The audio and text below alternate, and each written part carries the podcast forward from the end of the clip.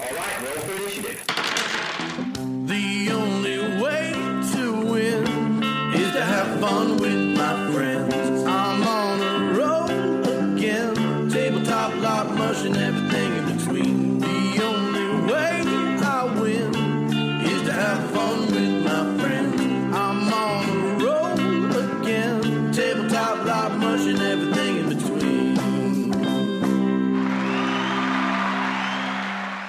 Welcome to the On Honor Roll Podcast, the podcast that helps you level up your role playing game. Tabletop, LARP, mush, and everything in between. We're not better gamers than you. We just all have different experiences to share. And maybe we can help you have more fun at your role playing game. Because the only way to win a role playing game is, to, have, fun. I'm Ryan, I'm the curmudgeon, and joining me as always is Carrie, the legend, Yay! and Jason, the favorite. We just discovered kayaking. What? Yeah, Congratulations. you're welcome. Wow. And and what did you think? Oh, it, I like it, of course. All right. It's a lot What, yeah, whatever floats your boat. Yeah, uh, I knew, I, kn- I, I knew that was going to come. Yeah, Mm-hmm. Yeah, it there was, happens. There's no way that wasn't going to happen. It happens. All right. Well, before we get into anything, let's uh, go ahead and take a second to uh, thank all of our patrons. We have a Patreon at patreon.com slash honor roll podcast where you can go and pledge a little bit of money to help uh, pay for the bills and keep the lights on on this podcast. I prefer both of those things. Yeah, and not only that, uh, you get free stuff. You get postcards, which most uh, you've probably seen. A lot of our our patrons have received their uh, season three postcard this past week.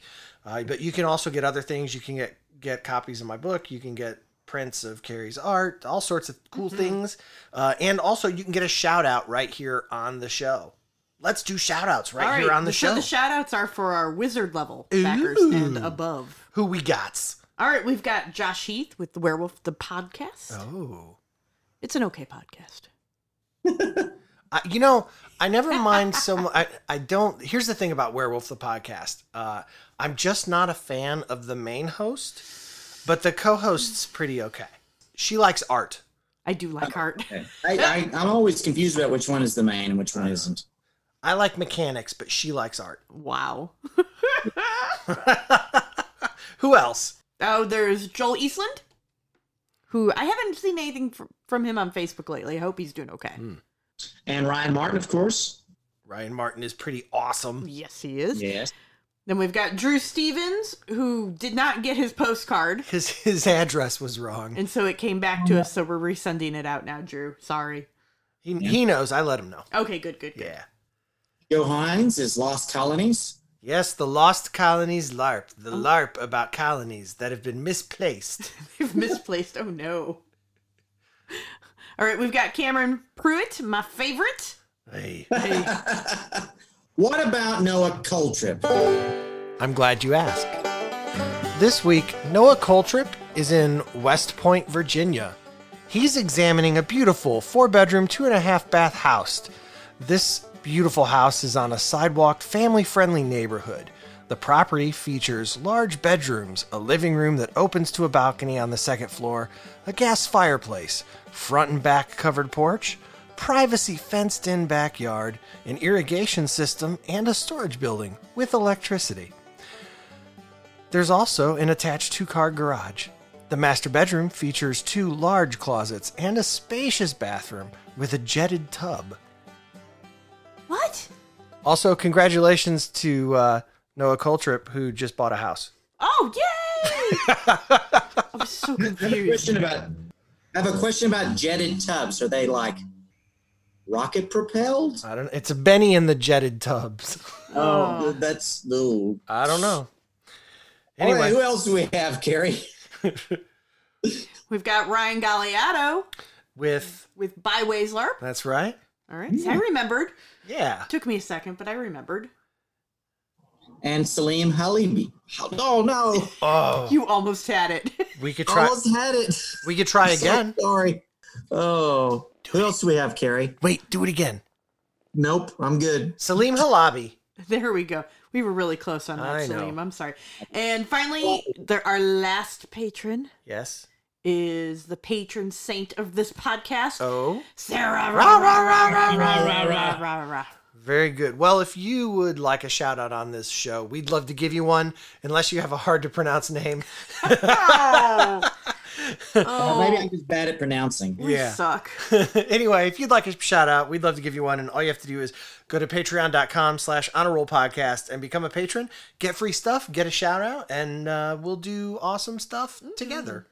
So there you go. All right. When last we left our intrepid adventurers, we were on this Zoom call recording a podcast. Yeah. And here we are again today. So what have you been up to, Carrie? My life is just drawing frogs. Oh, yeah? Oh my gosh, so many frogs. I'm doing the illustrations for a children's book about a a frog who's learning how to swim. And it's super cute, but frogs have weird anatomy and they have dead eyes and it's really kind of starting to get to me. Now, you said the same exact thing about horses. And so I'm yeah. I'm starting to suspect that maybe just uh, everything you draw has a weird anatomy and dead eyes. Could the problem be you? Mm. I'm just it's just a question. I like mechanics. You like art. My Gosh. what have you been up to, Jason? Uh, well, I, like I said, I discovered kayaking. Uh, a friend of mine loaned me her two kayaks, and uh, so after piddling around for three or four days and normal stuff, we decided to make a uh, like a thirty mile journey down the Tennessee River, starting in Ross's Landing and coming out around Nickajack. It did not go well.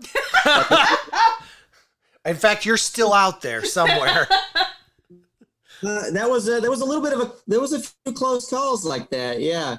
Uh, the first thing that happened is I got uh, so I need to I need to have my gallbladder removed, and it's something I've had to put off several times due to uh, work stuff and family stuff and just life problems, right? right? And uh, if you've ever had a gallbladder issue, you'll you'll know that if you eat a really fatty dinner, Right. uh, the next day you uh, feel just bad all day.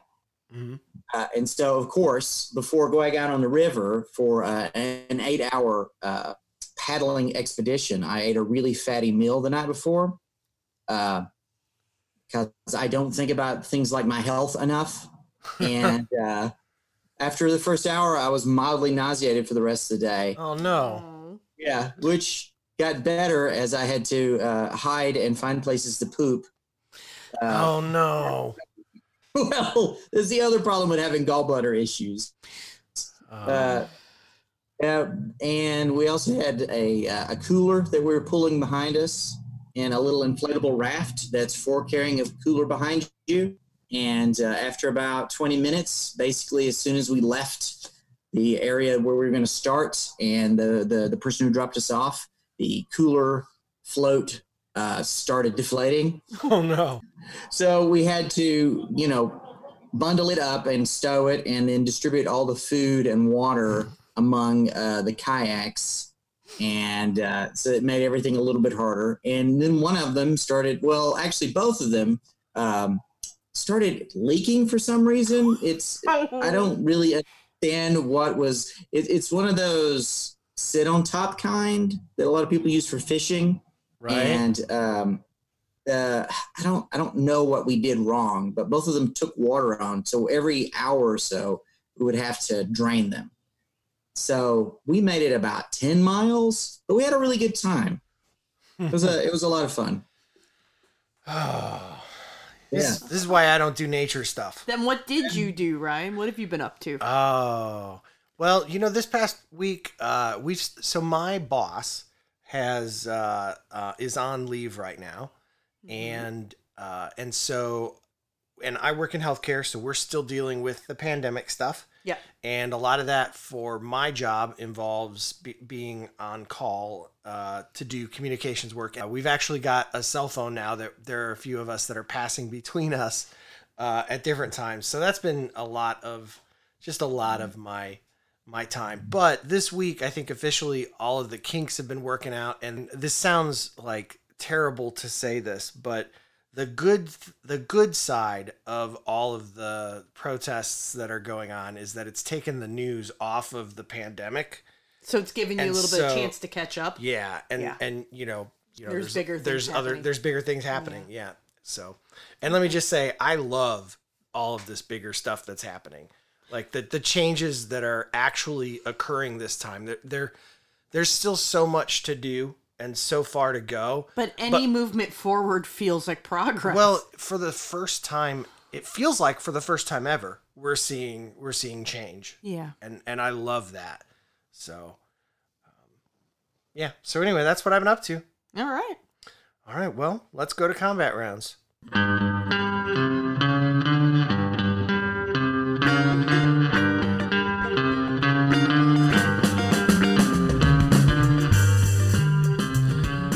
Right. Welcome to combat rounds. Today we are joined by Drew Meyer. Welcome to the show, Drew. Well, thank you for having me. I, I like the way it sounded very accusatory. Like, welcome to the show, Drew. What have you Suppose you're done? wondering why we called you here. You may have noticed the pink slip in your mailbox. Oh my god. Whoa. Oh my god. this is to make sure you have plenty of time for podcasting. Who needs gainful employment? So, uh, so Drew is joining us, and the reason Drew is joining us is because he uh, had the unique experience of being a librarian who, uh, like at a public library, who ran yeah, yeah. Dungeons and Dragons, and and was it just Dungeons and Dragons, or was it other games as well? Other games as well. Yeah, I've run run about four or five, and and the the last library was at, we we me and the teens we put together our own game. We created our own game using um, kind of a, a twist on the lasers and feelings uh, mechanics. And Nice. uh, yeah, I just let them go wild, and we created a hyperdimensional high school drama game that they really enjoyed. Very cool. So you ran you basically ran role playing games at the library for for kids all the time. What was what was the age group? Yeah. Uh, the youngest group I had, um, I had a group of seven to 10 year olds come in uh, for our youth role playing. I've done a couple of middle school, um, and those were more like 11 to 13. And then my teens were 13 to 18, basically. I did some adult gaming as well. So that's uh, like porn. Whoa. Whoa. Hey, I mean, to be fair, I watched yeah. You know, it, was a, Ives. it was a real kind of a deep purple set, you know? so you ran. I mean, a huge. That's a huge age spread. yes. And so It is, yeah. obviously we're talking today. Our topic is going to be running games for for kids Mm-hmm. uh, and and teenagers because I don't. I think that they would get mad if we called them kids. Yeah, So- but those they're Yeah, all I think that's safe to say. Yeah. So, are there any sort of uh, what's kind of a, a unifying factor that you have found amongst running a role playing game for for minors of any age? Is there anything that like struck you, uh, a thing that you you encounter? the energy level.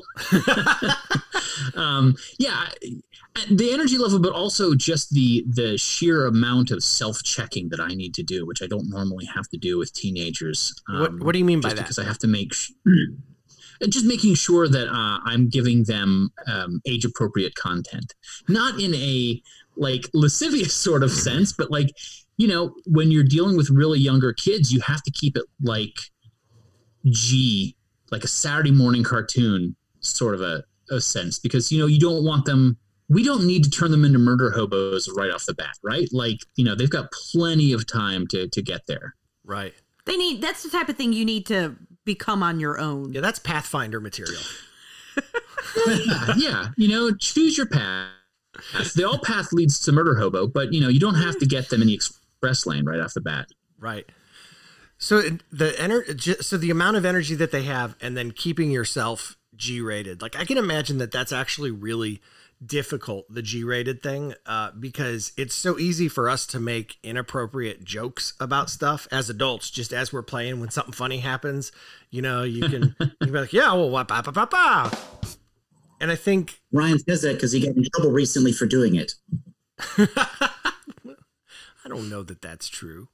I don't know that it's not. and the other thing too is it's not so much things that I would say, but the content I was throwing at them. So, um, one of the trickier things when you're running for younger gamers is even though they want to play it like a video game, eh, if you're playing Dungeons and Dragons, you're talking about a game that is essentially um, math-based racism, right? So um, it, it's a game that rewards you to kill, you, treat encounters through violence more so than anything else, um, because the game is designed for you to roll stats and try to overcome opponents.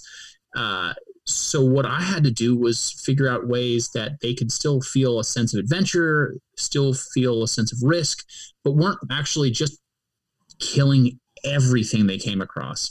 Uh, which means that the things that they had to they they were going up against weren't always going to be living creatures that uh, that they could murder. Can you give us an example encounter that you've run that uh, adults would probably just uh, roll initiative, but uh, you ran it differently for the kids? Yeah. Um, all right. So I ran a variation at one point in time on the Wild Sheep Chase. Have you played that one? I have not. It's a really excellent uh, one shot adventure.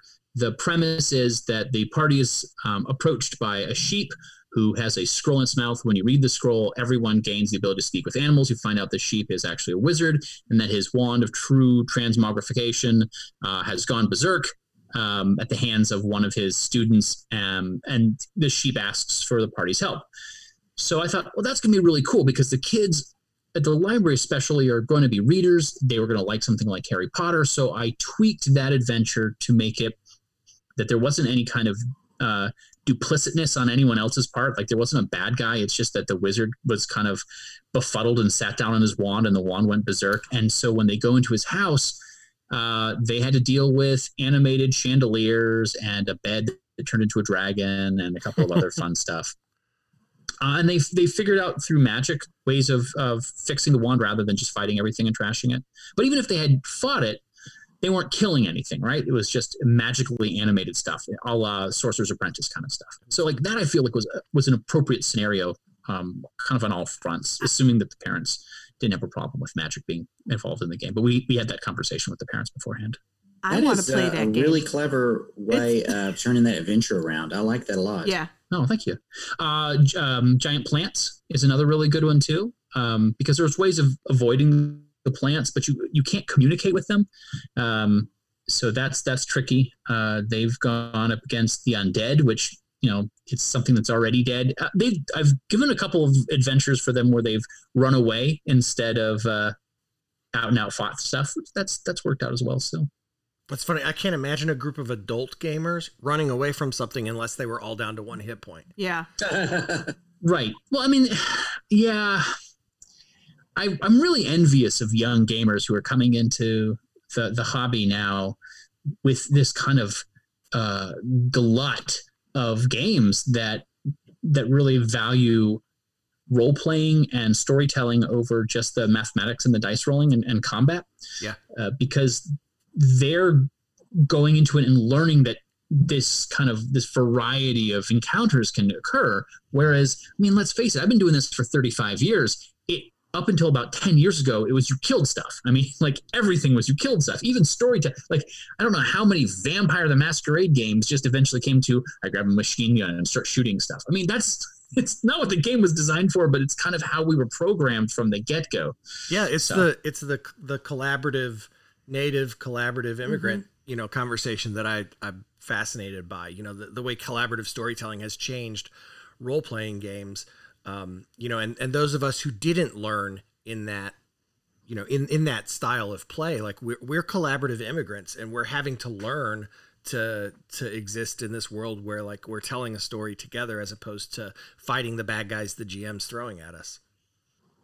Yeah, I mean, I I've been a professional uh, GM for a couple of years now, and it always really impresses me. A, a lot of my clients have been families who want to learn how to play role playing games with their kids, uh, and I've been impressed by the number of families who really use role playing as a role playing experience, and just equal amount of families who are like, you know what, we really don't want riddles or puzzles or political encounters or mysteries. We just want to kill really big monsters as a family. And I've, I've had them actually tell me this. I'm like, okay, cool. You Find just the want dragon me and kill it. Build you encounters. The only way to win is to have fun, and everybody's idea of fun is not the same. Right. Correct. Yeah, that's awesome. So all of us have run for kids. One of the things that I've found that is so exciting about running for kids is the way that they are are fearless in the stories that they decide to tell you. Um, Mm. They uh, they have not learned to disagree with those at the table. Like yes and is part of their imaginative structure. Yes. And so they just sit down at the table and they're just like, well, oh, well, my my I remember my character remembers this one time when this thing happened with your character. Don't you remember, Carrie? Uh, yeah. you know, and they just assume that you're gonna just, you know, improv with them like a professional. And and it's sad that at some point we lose that. Um, but it's so amazing to to role play with their their fearness, fearlessness.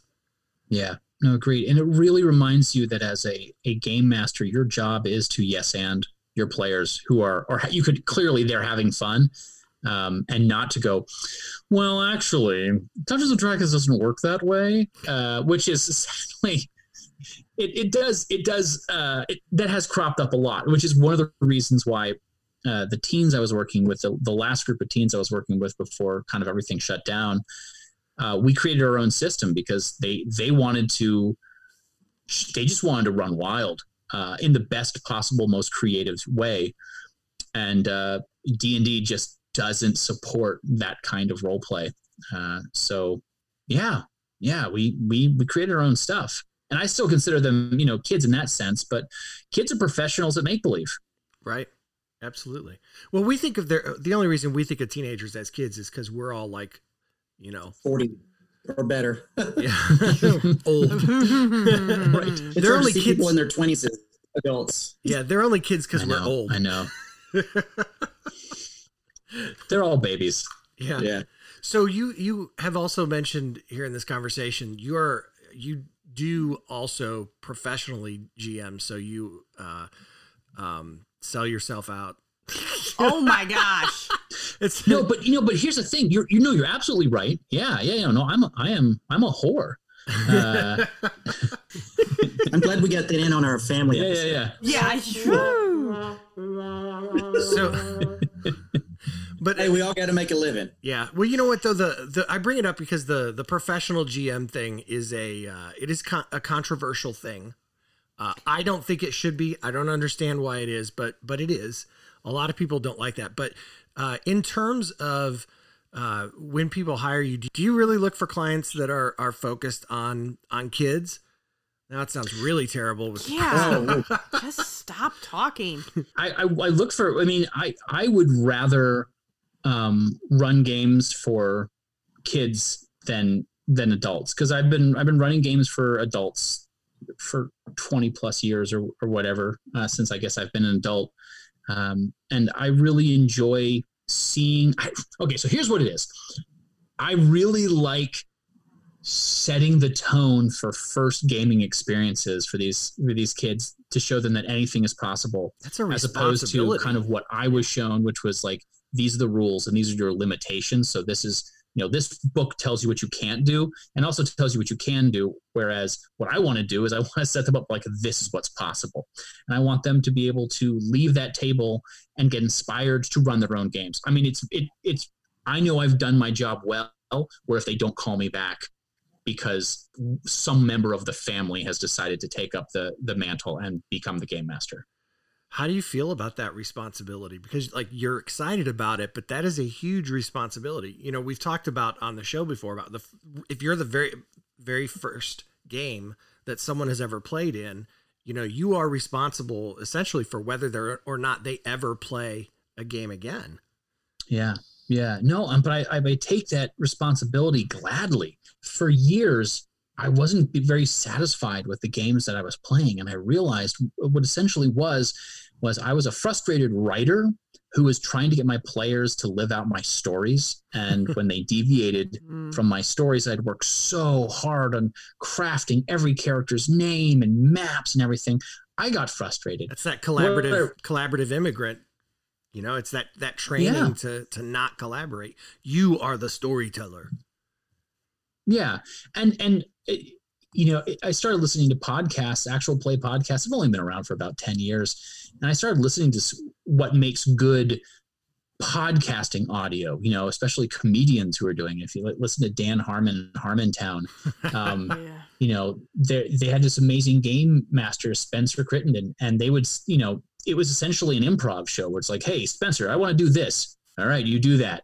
Cool. And I was like, wait, it's that easy. Is that listen to how much fun right? these people are having? I'm, no one's like, well, actually, that's not how the game works. There's no like, you know, using your finger to push up your glasses and uh, uh, pointing to page 37 of the rule book.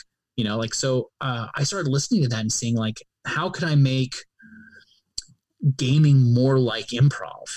Uh, and that was really kind of a teachable moment for me. And that's when it really, I really decided that, that there was more to this gaming experience that, that people could benefit from it. It wasn't just a game. It wasn't just a hobby. It wasn't just something I did in a basement, right?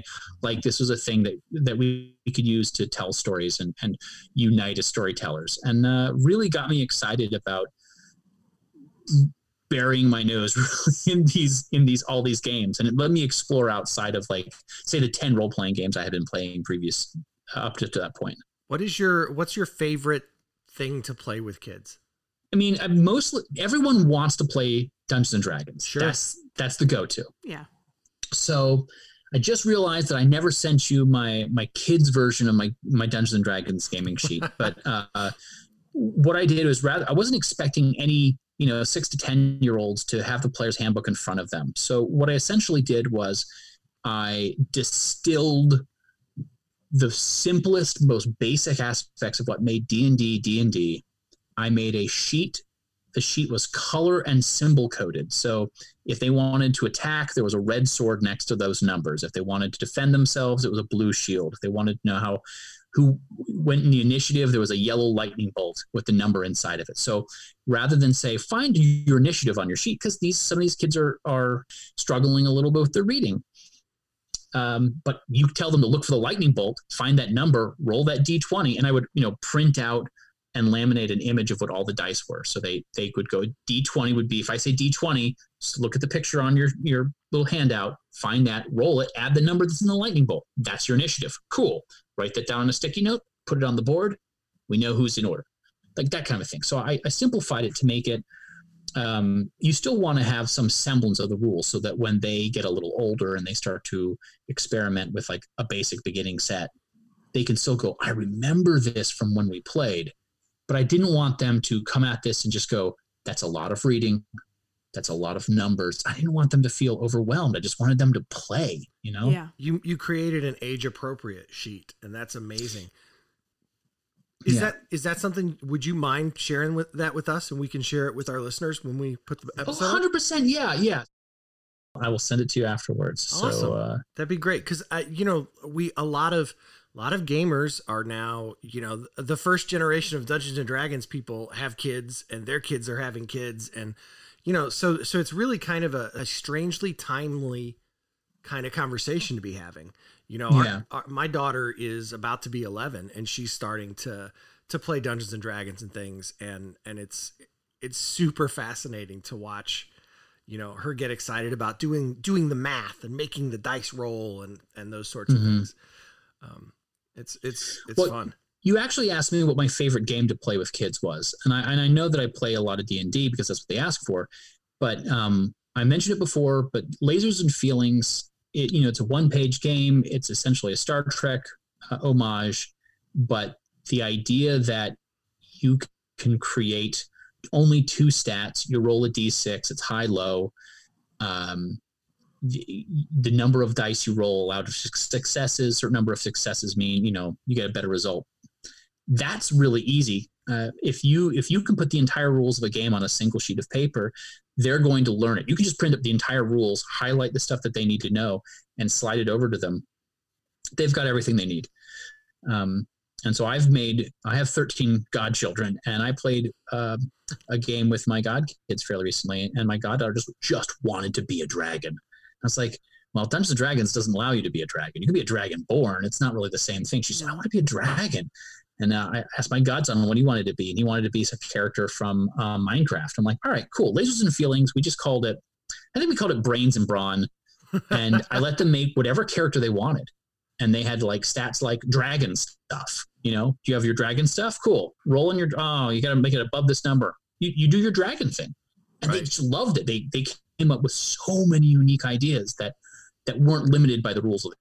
That's how we plan our podcast. We have a sheet and we we roll podcast stuff and it's high or low. Some weeks the episodes Yeah. are good. Some weeks, eh. Uh, I I had a lot of luck running Dungeon World for uh, younger players.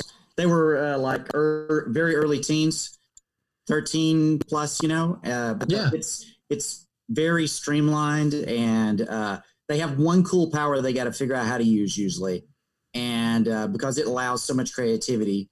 Like my son played a druid, and essentially he could change into any animal he'd ever met. So he had a great time, like just changing into a bat or a lion or something, just uh, because he enjoyed the aspect of getting to use this power. Right. Anything that gives him uh, access to creativity in a, to me, an interesting way with just enough structure to make it a, a game. You know what I mean? Well, I don't think I ever enjoyed D and D as much as I did when I didn't understand how it worked. I, like when me and my Yeah. friends like we're just looking at this. You know, it's like I started playing when I was seven. Uh, I had all the rule books by the time I was ten, uh, and I didn't, I didn't, couldn't read it. They're so dense and hard to follow. So we we glommed on to certain points, and we just rolled. I know for a fact I had a backgammon die in my dice bag that uh, we had magic items that we'd use those, right? Like, but it was so much fun when that 64 would come up on a die, and you know, yeah, you could kill them in one hit if you roll a 64. right. You, you know, uh, honestly, I feel the same way about the the first time I played Vampire. Mhm. It was a really great experience. I didn't really understand a lot of the stuff mechanically that was going on. I was just pretending to be this character for the night. It's Yeah, you know you're you're uninhibited by the rules and the genre. The only game I've ever really ran for kids was when Dakota turned seven, I believe. She had told us she wanted us to run a LARP for her and her friends for her birthday party. for her birthday party. That's awesome. And so the uh, the invites went out, and they were scrolls asking everyone to join the adventure. And we, you know, told everyone to dress in adventure clothes. And they all showed up, and we had asked all of our LARP friends come in costume, you know. And so we had a, you know, like Jason came dressed as a pirate, and we had we had a whole gaggle of um bunny pirates guy Yeah. you know they, they, they were just all they all had bunny ears on for some reason and they were pirates And we And- had one of our friends was uh was really into Boffer LARPs and he just had like barrels and barrels of foam swords. and so like all of the kids got to be armed and they got to go and, And- you know they're they're all 7 so they could they could hit us. you right know? and They- so there Yeah. were like all the adults were like all right how many hits do we take and i'm like when they stop having fun yeah. like there like like Yeah. yeah, like it, like there was no rules except for like keep the story going and moving i guess Right. you know and th- that the idea that it's um it, it's about uh the rules aren't as important As the moments. as the moment Yeah. and you know yeah, they're not gonna they're not gonna remember that time that they got the rule right, but they're Mhm. gonna remember that time they hit you in the knee with the sword, right? Right. yes Like or or like yeah. So and even the plot was was ridiculously Oh simple. gosh. The plot was just simply uh, the birthday presents that you because what we did was the birthday presents when they all brought the birthday presents, uh, they put them all on a table, and at some point while they were all distracted doing an activity, we took all the presents and hid them. And so so the it was someone stole the presents. It was the evil bunny pirates, and they had to go get them Right. back. I mean, and that was it. But it and they just followed clue after clue until they got to the bunny pirates yeah. yeah. But that's all you need for them, mm-hmm right? Like, you know, yeah. Simple. yeah I, I keeping it simple is is something you have to we you have to have to unlearn complexity of story and narrative right it, like we're we're not we're not running well we don't you know if we're running for kids you're not running an hbo miniseries right like you just just you're doing a 20 minute episode of of uh steven universe not to downplay steven universe by any because stretch of wow imagination. yeah right right well why don't we uh drew has was kind enough to kind of come up with sort of his his big 10 uh, suggestions for things to to do when you're running for kids, and so we thought maybe we would just just uh, talk about them and let him share Give him the top what 10. he's learned in in all of his years of of running for running for the kids. yeah, this is one of those things where it really should have been like a top 20 uh, so a lot of my my 10s are um you, you can expound on them you know right? They're good jumping off points and most of them are are exactly how you would run games for for anybody. But you know when you do it kids there's like one or two things you just have to kind of tweak. I was gonna say it seems like a lot of these rules are rules I would tell first time GMs, except I would there would be a perspective change.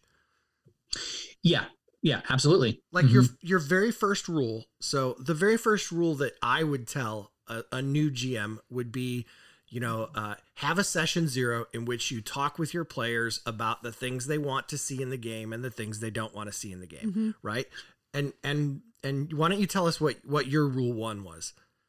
So my rule one originally was have a zero session and talk to the kids. But then i realized that if you're dealing with kids you're you're going to deal with parents. You have to deal with parents. Like you know that's one of the things is where i'm if i'm running a game i am not a babysitter. I am a game master. And so if i worked at the library if i had a um, a group that hired me for birthday parties a parent or parents always have to be involved. And i always have a zero session with the parents first where it's like I explain to the parents this is what's happening. I I send out um, you know an email to one parent to send to all the other parents, especially if they're organizing a group, to explain what are what's happening. They need to understand what's going to happen with the session. If they have any concerns, they can ask me. But also, if I need to know something about the kids, so I'm not putting the kids on the spot. You know, like I don't want to have the kid to come up and say, "Hey, listen, you know, these certain things uh, are scary to me." They may not want to uh, uh, admit that. So if a parent tells me that ahead of time, like, you know, look, that six year old really doesn't like spiders. She's not going to tell you she doesn't like spiders. It's not going to come up in conversation. Let's not put spiders in there. That Fair. kind of thing. Yeah. So, And you know, I find it's a good idea to talk to the parents of any new players. If they're 30, 40, go to their, Yeah. talk to their mom and dad about what's going on. Are you Well, on laugh, drugs? but I mean, you know, I think we're all basically old enough to remember what it was like. I assume we were all gaming in the late 80s, early 90s, where like the principal of my school pulled me out of class at one point in time and said, Listen, we know that you're bringing satanic literature to the, to the school. If you bring it again, you are going to be expelled. Uh, and so, if I wanted to play D and D with my friends, I had to explain to parents what the game was. They had to sit and watch us play a game, and they're like, "Oh, this is fun." Same thing happened with Magic cards a couple years later. You know, this Oh, yeah. it's it's not like it's not satanic. It's essentially just logic and statistics and spending a lot of money. You know, like that kind of thing. But yeah, but we've we've been talking with parents to justify our hobby for a really long time. That actually happened with my mom. When she found out that I was I was starting to play Dungeons and Dragons, she was like, "I'm not comfortable with this." And I said, "How about we come play at the kitchen table and you can watch us?" And she, "I'm not comfortable, but okay." And within like 5 minutes she went, "Oh, for Christ's sake, all you're doing is giggling." And she, then she got up and baked us cookies. So like Right. Hmm. Well, it's like in ET, right? Like that's the first time I saw Dungeons and Dragons. Uh, I think on the on public because it was like ET came out and then like, a year or so later the the um, Dungeons and Dragons Saturday morning cartoon showed up. Yes. But like their mom, mom sitting in the kitchen watching the, her sons be morons, you know, like that kind of a thing. Except they built actual three dimensional dungeons. No one has time for that. No. I think it's also uh, another thing that's important with that is to recognize that what kids are are comfortable with, parents might not be comfortable with. Like especially like for us, we live in the South in Tennessee, and so there's a lot there's a lot more uh, religion over uh, religious oversight from parenting here and stuff. And so maybe the kid wouldn't care if they were running you know wizards and magic in the game, Or a but cleric. but a parent might not Yeah. be comfortable with with that. I mean, you know, there are parents that don't want their children to read Harry Potter because of the magic that's in Yeah. it. You know, until they're a certain age. And so I think I think that's a great that's that's just such great thinking. Yeah, when um, I I started when I started running for kids, uh, the clerics was an interesting issue because explaining that there's multiple gods is a real tricky thing. Mm. So when you get a cleric, it's like you get your power from the um, you know, the Lord of Light, uh, and then you just leave it at that. You know, like that kind of a thing. Uh, and that can that can be misinterpreted in any which way. And but- it's it's abstract enough that it doesn't necessarily have to be real. Yeah, but then I decided that I really enjoyed uh, the abstraction, like that that gods in a pantheon could be vacated. Like you could you could lose a Lord of Light and somebody else would take the job. It's like president. Not all presidents are the same president, so you know.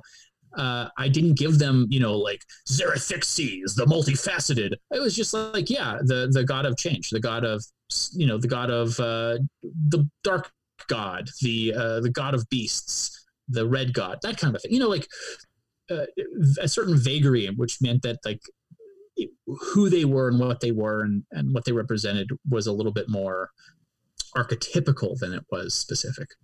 So then is rule 2 is rule 2 actually have a session 0 with your kids? Yes. So at the beginning of it, so it also depends too. Like I've only played a couple of campaigns with kids. Most of them have been one shots. So uh, e- either sitting around a table with my, god kids or playing at a birthday party. So when I do that, you know, you don't want to take up too much time, but um, my zero session, get to know the kids, explain the rules of the game, what's expected of them, uh, and what they can expect from the game. You know, and behavior plays a part in that. But they're they're all so excited to finally play that I, I've I don't think I've ever really had any kind of rules issues except for dice. Um, I've started uh, putting dice in a bowl in the center of the table, and when someone's turn, they reach in and grab the dice, and when they're done, they put the dice back into the bowl because otherwise, I've got eight eight hands uh, all building dice towers that all fall everywhere, and we're spending all of our time uh, doing that. That also, is- I have so I have a kit what I bring. So I have it's a big tackle box and it's filled with everything that I'm going to need for that adventure. So the miniatures I'm going to need, the dice I'm going to need, the the dice tower, everything. I also have fidget spinners in there, and it's like if you feel like you need a fidget spinner, grab one and, and play with it because. Uh, a lot of I've worked with a lot of children uh, on the spectrum and a lot of children with disabilities, and um, that's a whole other issue too. And it's it's kind of a wonderful thing. It's something that I really want to focus on in the next couple of years is learning how to be better about that. But uh, that's that's a different conversation. It's funny that you brought the thing up about the dice because that is something that we struggle with with Dakota. Ugh, Is- all the time. Is is right about at hour 3 she starts building dice towers. I mean, and it's like clockwork. I can tell exactly how long we've been playing based on when her The height, the height of the tower. Yeah. yeah. Well, what's rule 3? Rule three uh, it was my original. What was another rule one at one point in time, which is that fun is always first. Um, rules are important, but not as much fun as it is. Uh, not as important as it is to have fun, and that's that's like you're saying. Like if if they're having fun, they're winning. So Yes. uh, yeah, that's that's a really important thing. It's like if um, if you tell them that rolling a die yeah, is how they play the game, and you've been doing it every single time, don't change that facet. But if they want to pull something off and the game wouldn't normally allow it, just allow it. you know, like if if they succeed using the same rules they've been using already, go for it. And and you know things like um, advantage and disadvantage in D and D has been really kind of great because I've distilled a lot of what I I think are kind of nitpicky minutia rules into something as simple as that. You know, high low rolls. Uh, kids respond well to that, and it, it simplifies it. And and simplifying is really important.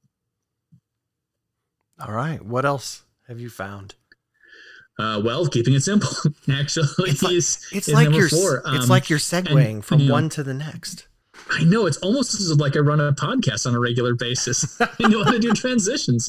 Um, yeah, if I mean if if your whole plot is get the presents back from the bunny pirates, that's all you need, right? Like they don't need to know about the political machinations of seven generations of like uh, oligarchies. They it's just Well- simple. Oh no, I bees! I need to know You now. Roll some dice. Look, there are there are many many complexities stop, to the livelihoods of bunny pirates. Oh yeah, yeah, yeah, I mean, not that we're splitting hairs. Oh. yeah. yeah. I mean, if you did, you'd have to roll a d12, right? So um, Yeah. you have to do at least ten damage on a single hit to split a hair. Um, and if it's a if it's a king of the bunny pirates, then you've split two hairs. Um, I think that king would be a jackalope. Yeah. Or is that their god? Oh, We need to. Uh, Oh, now we're getting back to the clerics. we're into a whole other level of complexity now. I mean, uh, we're just people, you know, we should not be talking around this. People should know that we are, in fact, writing an entire uh, 600 page source book for Bunny Pirates. So I mean, it's coming out. It's coming out. now it is. All right, we're kind of going down a rabbit trail. Let's. Yeah, yeah, yeah. What number are we on? Five. We're on five, Okay. which is find a safe place to play. Um, you know, That's like, for everybody, isn't it? what's that? It's such a big deal for everybody, finding a good, safe place to play. Yeah. Yeah. Yeah. I mean, you know, when you're dealing with kids, comfort is really important. Um, if they are in a brand new, if they're playing a new game with new people in a new setting, that's gonna make a lot that makes a lot of kids uncomfortable. Um, for for being like a, a GM for hire, it's it's tricky because sometimes you can find neutral ground. Like libraries are a really good place to meet folks and, and play games if they've got a community room that lets you use. Um, I- you know, if, if people are thinking about becoming a professional game master, there's some legal aspects you have to be in just for your own safety too. You just don't go to someone's house that you've never been to before. That's that's important. But um, right. you know, like if you're going, Oh, you knock at the know- door and they're like, "Hello, dungeon master." like No. then I know negative. I've come to the right place. Uh, Are we back on those adult games? I don't know. Do they make a 69 sided die? uh, I mean, I yeah. um, but yeah, just you know, it, it, this rule is essentially recognize the space to make sure it, it kind of goes along with the zero session, um, explaining that you're in a safe place, but just to make sure that they're comfortable and you're comfortable too. Well, number six is uh number six is kind of something that we talked about when we first started. Mhm. Yeah, yeah, keeping it non-graphic. I originally had it keeping keeping it non-violent, um, but I just like the idea of again when you're dealing with kids, six to ten. Um, you know, the subject matter. If you're looking for guidelines, just think Saturday morning cartoons. If if they're exposed to it on if age appropriate television, I think that's that's fair. You know, you're gonna have some combat, but maybe people aren't gonna die. You know, maybe maybe there's some kids out there who haven't explained that life eventually ends, uh, and the spoilers are gonna be for some of you. But That's Yeah. the that's the interesting thing about about when you really look at Saturday morning cartoons. The real secret to to the level of, of violence and stuff is it's the the the hesitance that you need to have comes in the repercussions of the violence. Because in a in a cartoon, you can have a safe dropped on somebody and then like the safe gets moved and they've just got Tweety birds flying around their head. So the repercussion is just they see you know Tweety birds flying around their head and and have a knot on their head. But like in Right. real life, a safe would like splat and there would be tons of blood and it'd be gory and horrific and the person would be dead. And that's the part that you really can't run for kids. Yeah, even though they would probably enjoy certain aspects of that. Um, but yeah. Again, if you got parents too, like they, you know, I don't, I don't need if if I'm doing this for my job, I don't need to, my boss to call me into their office and go, listen, you dropped the safe on eight children's heads. Uh, you know, maybe And then maybe you don't told them all the terrible things that happened to them when the safe did land on them. Yeah, like Yeah, yeah, yeah. You hear the sound of your bones crushing in Mm-hmm. your own skull as it collapses into your own your neck. Uh, Mrs. yeah, like, like you know, maybe I took that a step too far. Mrs. Jones called. Uh, it seems that uh, there was an issue with uh, the blood. It's like, was what what was the issue? It's like, well, there was a lot of it. It was- it Um, was just you drowned several of their characters in a lake of it. it was on the outside and it should have been on their inside. Inside, yeah. Hold on, I need to take some notes about the drowning. I, i'm watching good- Jason going, "Oh crap! I've been doing this all is, wrong." this is the best story that I've ever been prepped for. I'm, I'm running this. The blood usually comes out on the second floor. Yeah. Yeah, you got to have two twin girls show up in the hallway before the blood comes out of the elevator. Yes, That's obviously. generally. Are they? And they can be PCs. Yeah, but they have to be compelled to ask everyone to play with them. right, exactly. All right, so we're at rule number seven. take breaks. yeah. Um, I mean, if you're doing a birthday party, uh, there's there's always time for cake. Uh, Yes. You know, you find a good good stopping point. Um, but like uh, cliffhanger. Like I can't stress this enough. Clip my wrist. It works for adults. It works for teens. It works Mhm. for tweens. It works for kids. Um, you got to give them a reason. Like if they don't seem interested to come back to the game, you're doing something wrong. So you got to make sure that they're enjoying themselves. Like if if you say, okay, we're taking a break, and they just go, no, you are doing a good job. Yeah. And you still need to make them take that break though. You do restroom breaks, washing hands, eating food. And sometimes um, they the just wiggles need, out. Maybe go, you know, run laps around the house. that's or what I was gonna say. Sometimes sometimes Um, they just need to go run for a minute. yeah, Yeah. yeah, and you'll see those dice towers uh, won't won't go up so, quite so quickly when they come back. It buys you another couple hours on the dice tower. and you know when you when you come back from that break, make sure you engage them. To you know, you know, you're always wanting to engage them. That's actually something that I'm not. I didn't put put in here, um, but uh, they like play where you're asking them questions, and that's that's a thing that I'm learning as far as um, a lot of new style of play. Is like you know, if you roll a die, I don't tell you what happens. I'm like, you succeed. How do you succeed? What did that look like?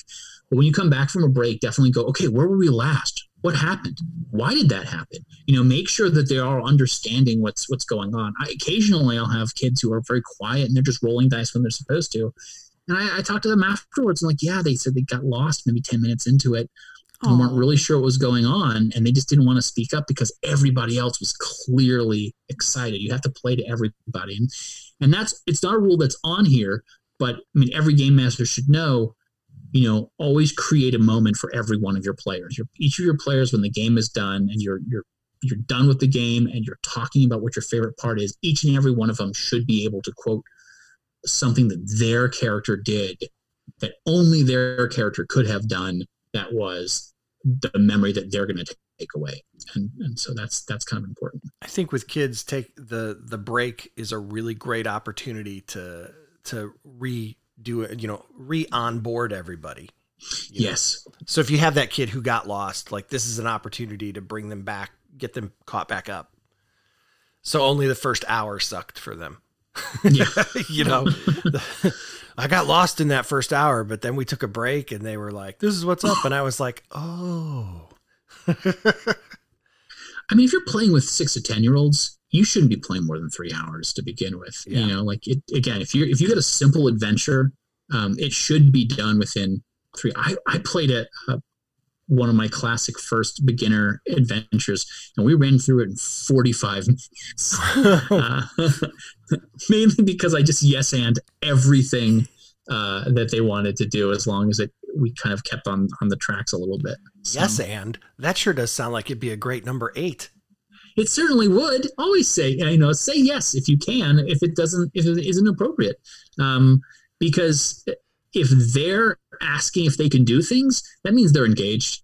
Um, I mean that this really should be kind of higher up on the list, but I think when I was putting it together, I'm like, do I even need to say this? Yes, it feels like a do. thing that everyone should already know but no with kids it's really important if you want to keep their level of engagement going um, agree and and you just disagree when when they start to uh, go over those lines i mean lines and veils are not something we necessarily have to go over with the younger kids but if you're talking about like these are the expectations of the game we're not going to be super violent we're not going to be mean to each other we're not going to be doing anything that's inappropriate um, if they start to go into that territory, then you can kind of rein them back in. But Yeah. as long as they're being appropriate, yes, hand them. You know, let them have fun. That's the story. They are participating in the game they want to be playing, and you know, you, you shouldn't you shouldn't be cutting that just because it didn't go along with your original expectations.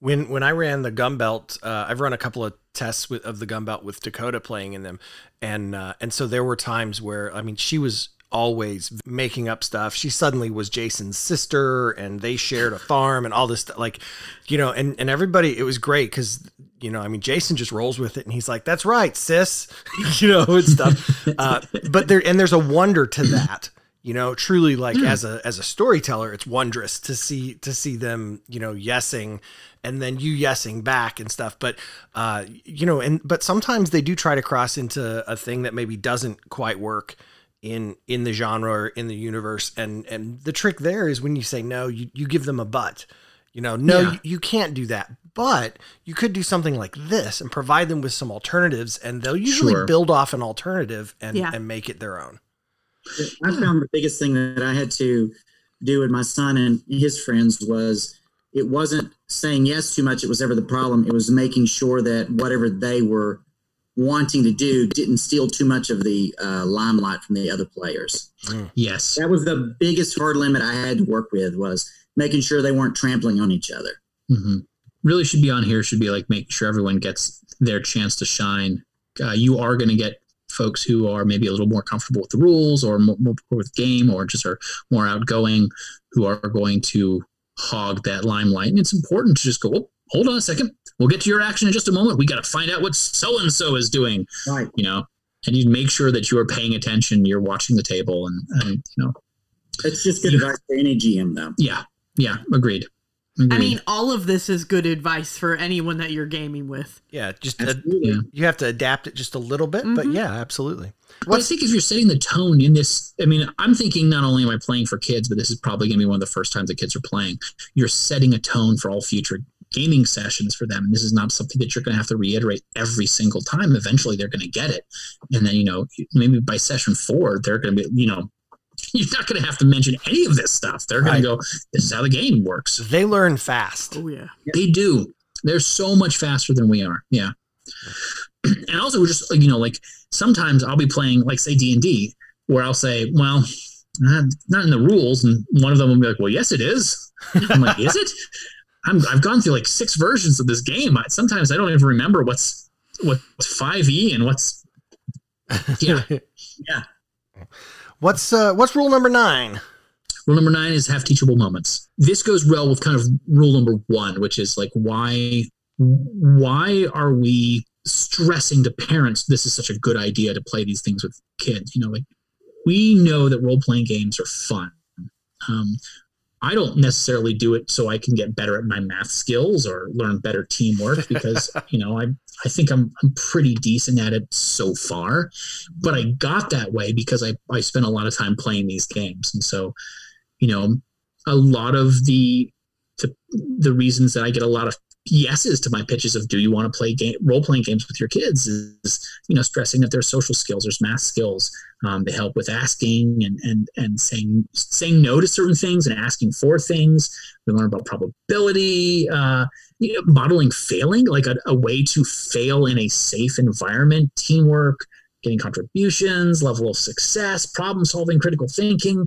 You know there's a there's a whole lot to go in there but um you know having certain morals and and learning certain things if you drop in one or two lessons in there even if they don't realize that they're learning it your parents are going to appreciate that they're going to appreciate it later on the line you know um uh, i had a parent tell me about a year into uh, running f- every other week for their every other weekend we played.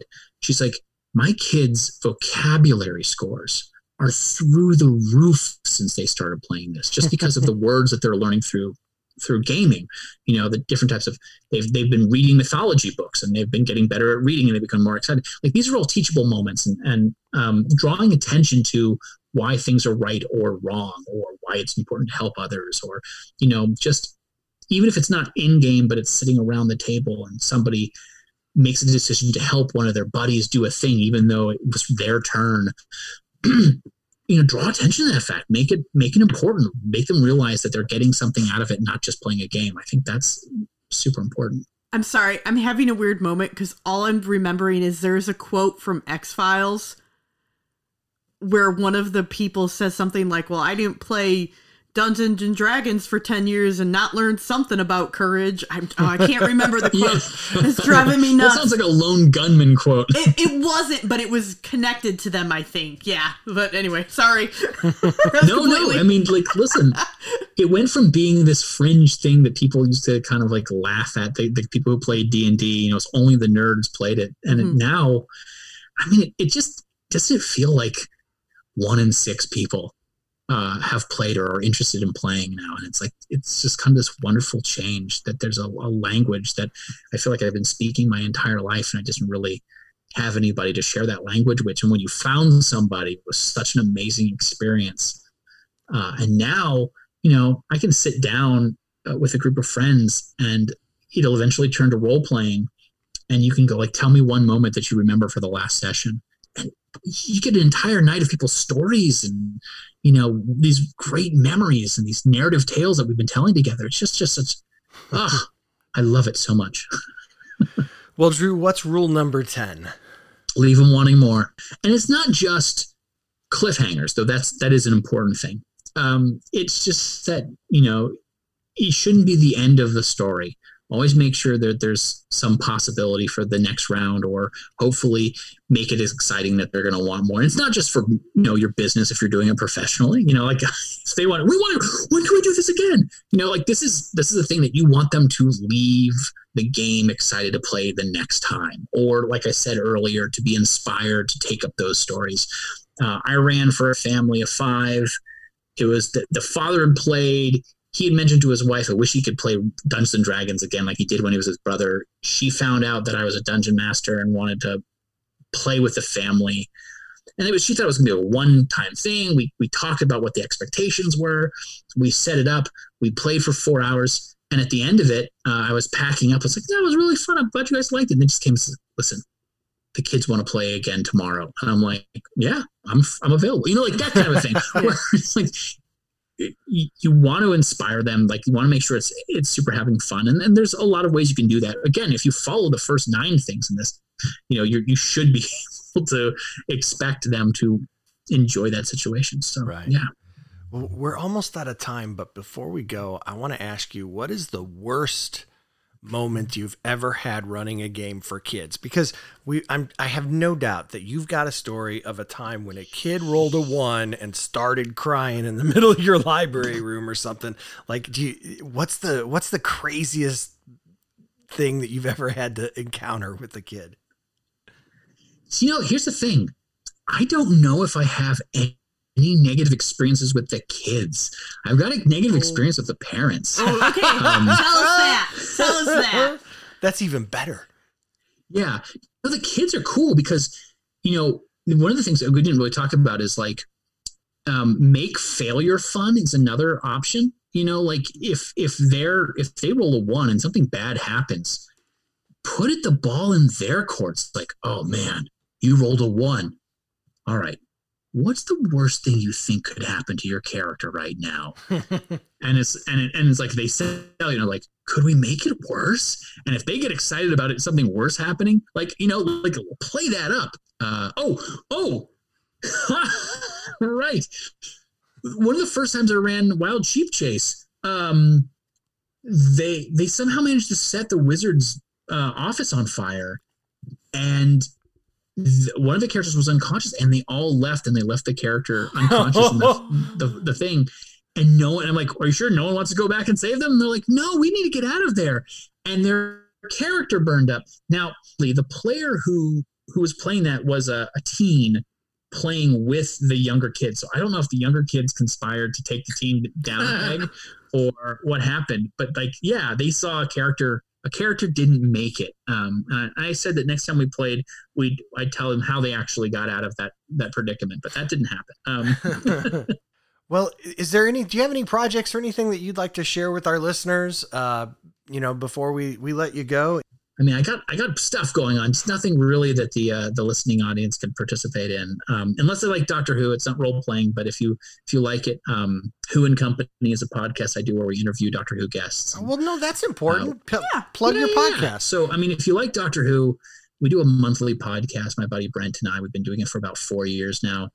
Um, and I will say this, like as a high point for this lockdown quarantine, is a lot of actors and directors they're finding themselves without kind of any projects they can do outside of their home and they have been very approachable. So my my guest list for 2020 has been through the roof and it's it's just getting better as the year progresses. I'm getting a couple people signing on um, right now that i just i never in a million years thought i could get onto a podcast. So that's pretty cool. So who and company you can find it on any Um, I think it's like Doctor Who, Who and Company podcast. So Awesome. We'll make sure we'll Well- we'll get a proper link. All right. All right, Drew. Well, we really thank you for for coming on, and, and uh, we really are are grateful for you to to share your knowledge about running for kids because it's kind of an exciting thing, and we have a lot of kids right now who are at home bored because school, you know, let out early, and so their their summer vacation started three months ago, and so they're looking for new things to do, and and so we we think that that this will be some really helpful information and advice for uh, for parents and friends and cousins and things out there who are maybe looking to introduce the hobby to to some of their youngins. All right, let's go to game wrap.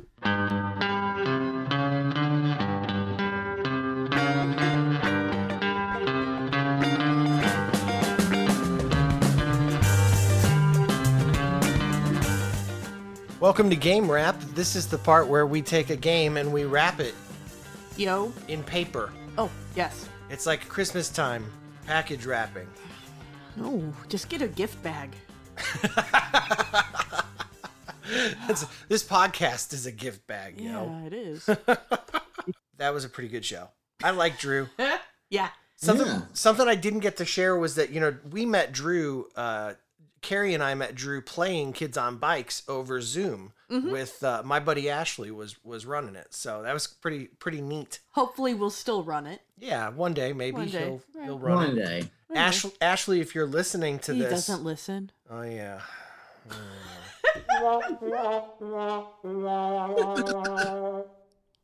Yeah.